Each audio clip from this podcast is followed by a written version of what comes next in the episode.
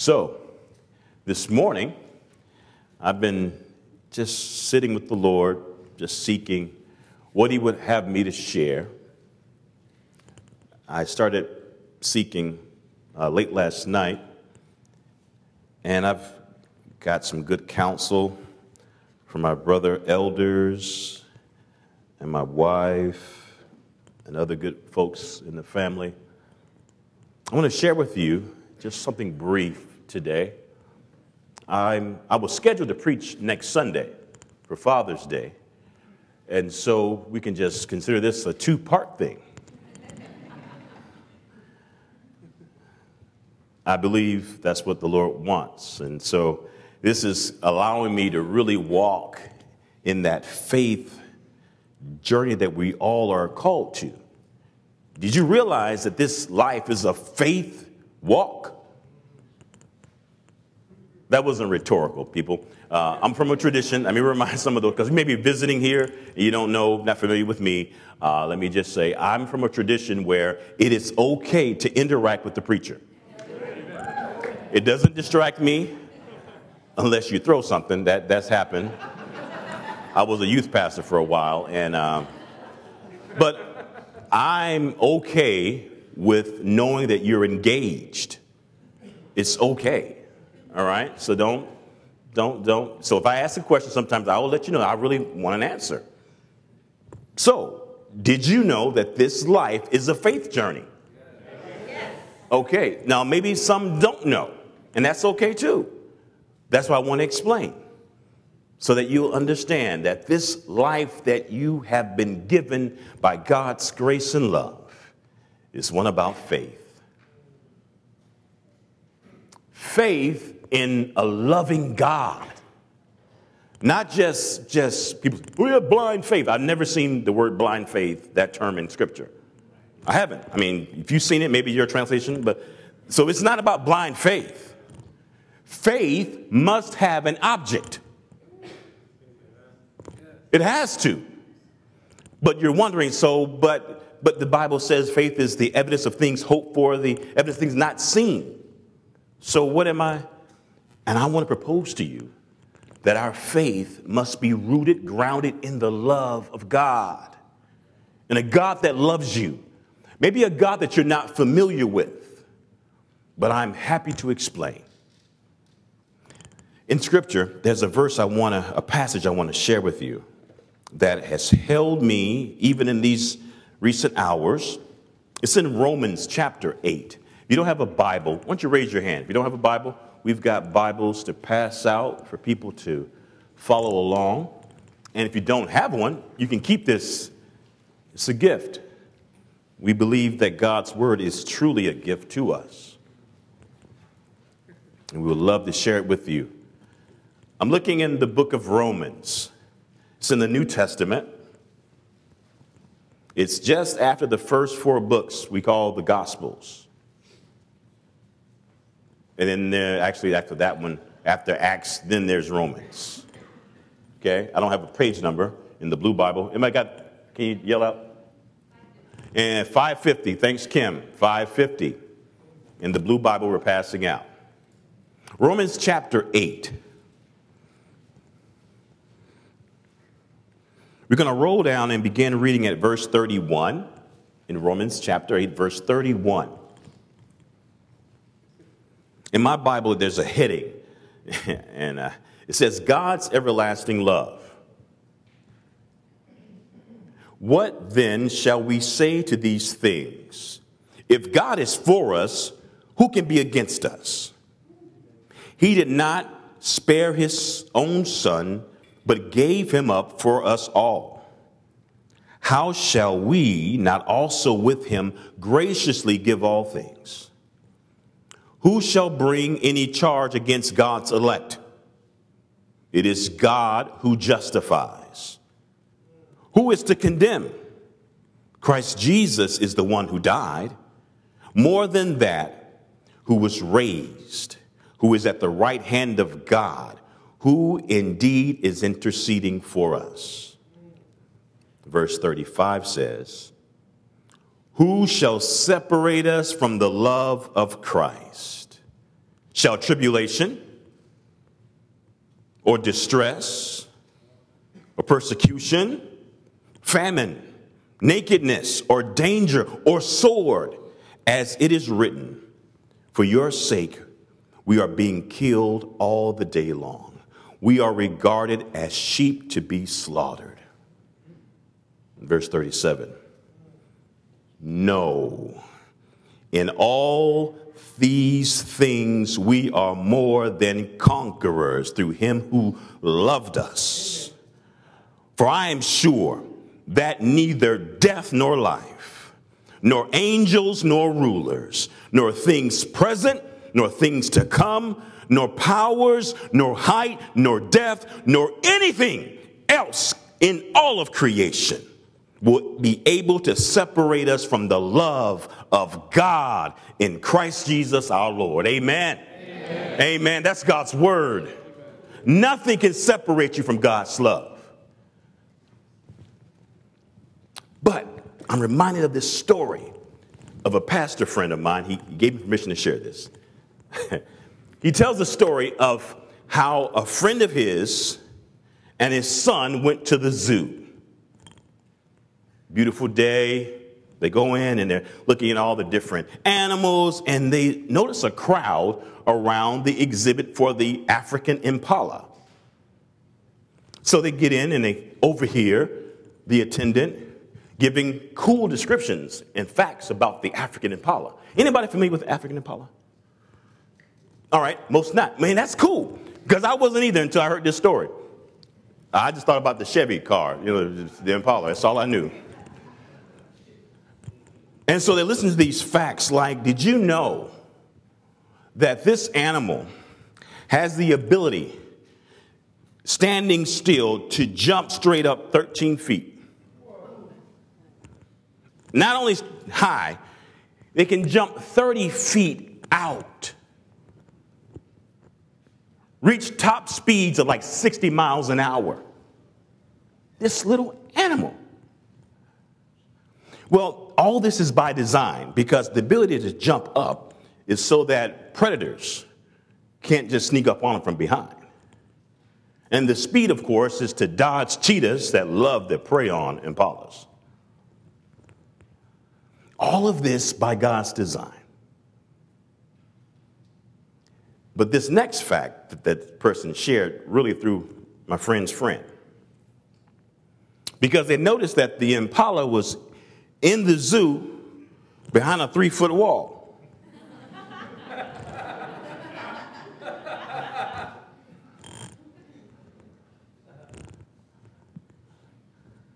How was that possible? This animal, by God's design, with all that I just told you, is stuck behind a three foot wall. And so my friend's friend leaned in to hear what she going to say about this one.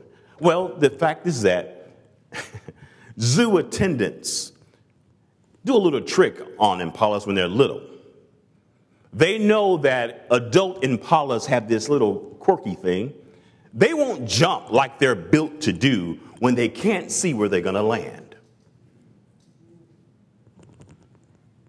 And so they teach the little ones to look at the adults.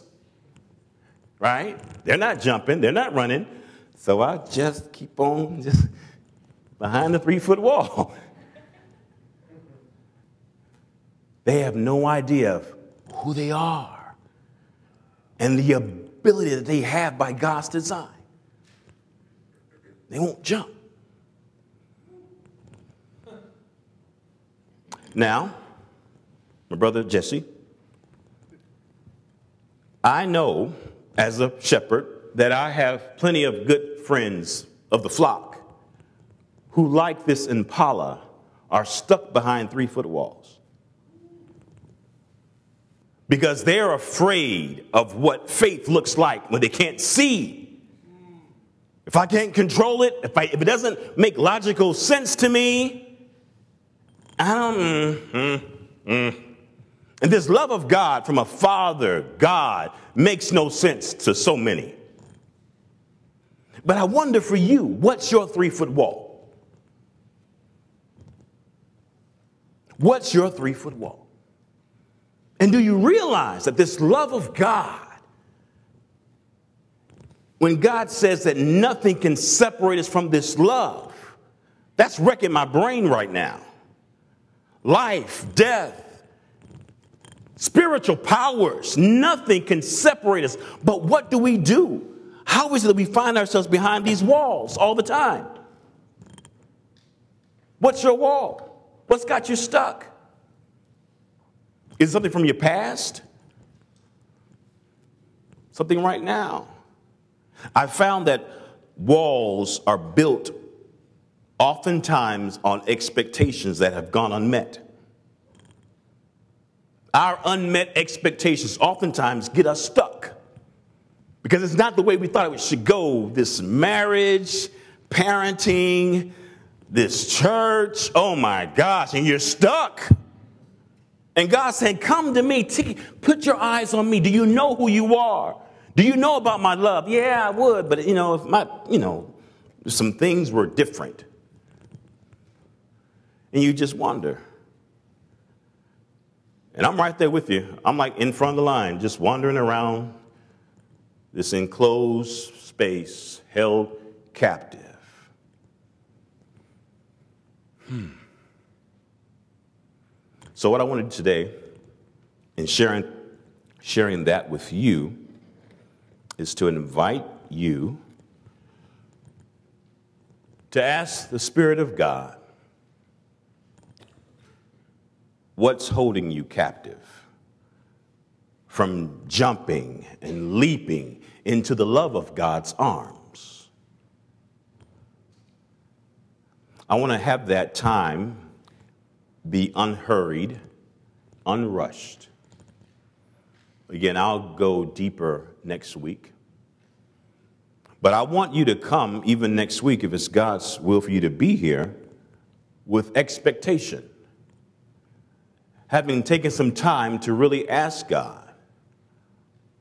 And maybe your wall, you're thinking, you know, three foot, now, Doc, my wall is like the Great Wall of China.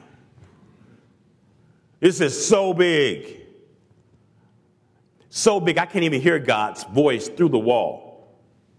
It's been here for a long time, and you know, I've learned to get, get along. I mean, you look at those beautiful animals walking around in the zoo, and they look content. It's working. Nobody's getting hurt. But what does God have for you? What has God spoken to you? What has He called you to? First of all, He's called you to a relationship, to intimacy with Him. So, what's impeding your intimacy with God? And in calling you to intimacy, there is an identity that He has for you as well. What's got you stuck and not knowing who you are? Intimacy and identity. But these walls keep us separated from them. I want to invite uh, the band to come up. And we're going to go into this time of reflection and being still so that the Spirit has room to work. We're going to stop working and give the Spirit room to work.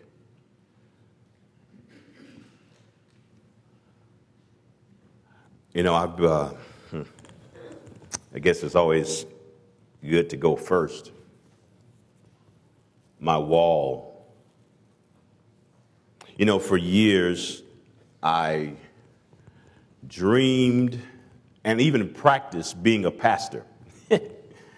Uh, man. And what got worse is that people kept, kept asking me, So, are you a pastor? I'll go to your church. And after a while, it was like, at first, it was like a nice compliment, like, wow, that, oh, oh man, thank you.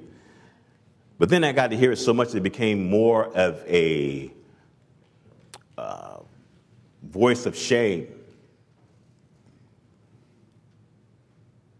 Because I'm thinking, when it comes down to it, I got too much junk in my trunk to um, try and shepherd somebody, you know? I mean, woo, Shepherding begins at in the home. And, and so I got a wife telling me that she feels emotionally abandoned by me.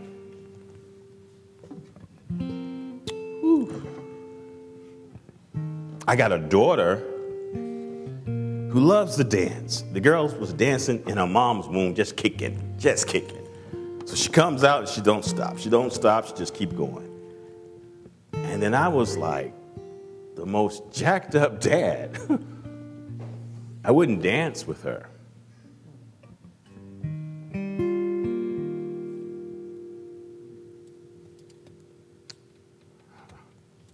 I got a son, my firstborn son. When I heard that Isaiah was coming, I couldn't talk. I was scared to death of being a dad, of a son. I mean, the baby girl, that was me, she had me wrapped, you know, that's easy. But a son? I mean, I've told some of you my story. I, I had a, a biological dad that wasn't there and a stepdad who hated me. So I'm like, I had daddy issues to the core. I didn't know how to love a son. So, like Zechariah, I didn't talk about it. And then he came, this beautiful boy. And you've seen him. When he plays those drums, it's no different when he was two, playing the pans, you know, playing in his head, because his daddy wouldn't buy him a drum set.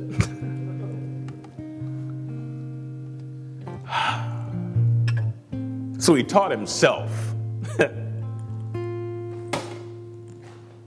Praise God. And then I got a son who, when we found he was coming, I shaved my beard and stuff off, you know. Was clean faced for the first time in years. And my wife, just before going into labor, I, I, I surprised her with my clean face. and it put her into labor, you know. I was so excited because I, I really wanted to redeem as a dad and a husband. And so the Lord showed me that Micah Jew was going to be overflow. Overflow. But with all that love, all that, I mean, they my family was so gracious to me during my years of being a total fill in the blank. But the love didn't stop. The love didn't stop. God's love and His love through my family didn't stop. It was me. It was me. And again, my wall of separation and neglect and all of that seemed so big. And I just needed God. I just needed God to just kick that wall in, to do something. Because I'm be, I, I'm be, I, I want to, but I just don't know how. So maybe you feel that way. Maybe there's something, someone, someplace. But I want to tell you there's a love of God that's reckless, resent, re, re, relentless, crazy love that's coming after you. And you thought you could run from him? You thought that standing still and being passive was the way to avoid it? No, but this love keeps flowing. And it's running after you. It chased me down. Chased me down. And at some point, you got to surrender. I encourage you, even today, surrender. You got people praying for you, been praying for you for years. Surrender. So, this song has been in my spirit all week. I just want you to listen to it. Just the melody right now. Because again, I want you to just take some time with this God that's very near you very near you right now. Whether you know or it's been a while, just let this God come and minister to your soul. So, God, right now, we're here before you, and there's no room to run. Maybe in our hearts, we're dodging you and putting you off. But I pray, O hound of heaven, that you'll continue your love pursuit of each one of us. For love's sake, for freedom's sake, for peace and joy and hope that we need so much. Thank you that you never tire of us. Thank you that you never give up on us. Renew and so many, even today, a new hope, a new love for a child, for a spouse, for a roommate, for coworkers and bosses and neighbors. Renew. We need you, God.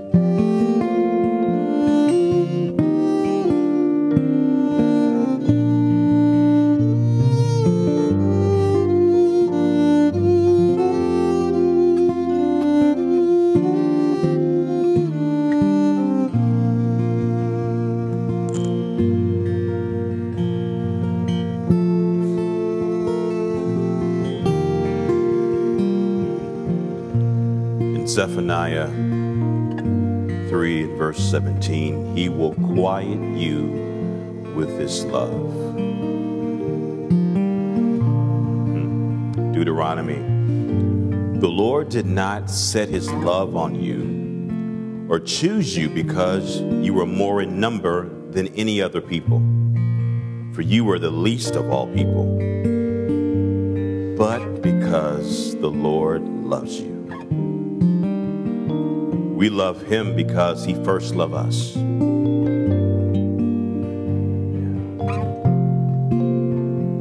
You, he is reconciled into the body of his flesh through death to present you holy and blameless and above reproach in his sight. In this is love, not that we love God but that he loved us and sent his son to be the propitiation for our sins. God demonstrates his own love toward us in that while we were still sinners, Christ died for us. Suddenly, a voice came from heaven saying, this is my beloved Son, in whom I'm well pleased.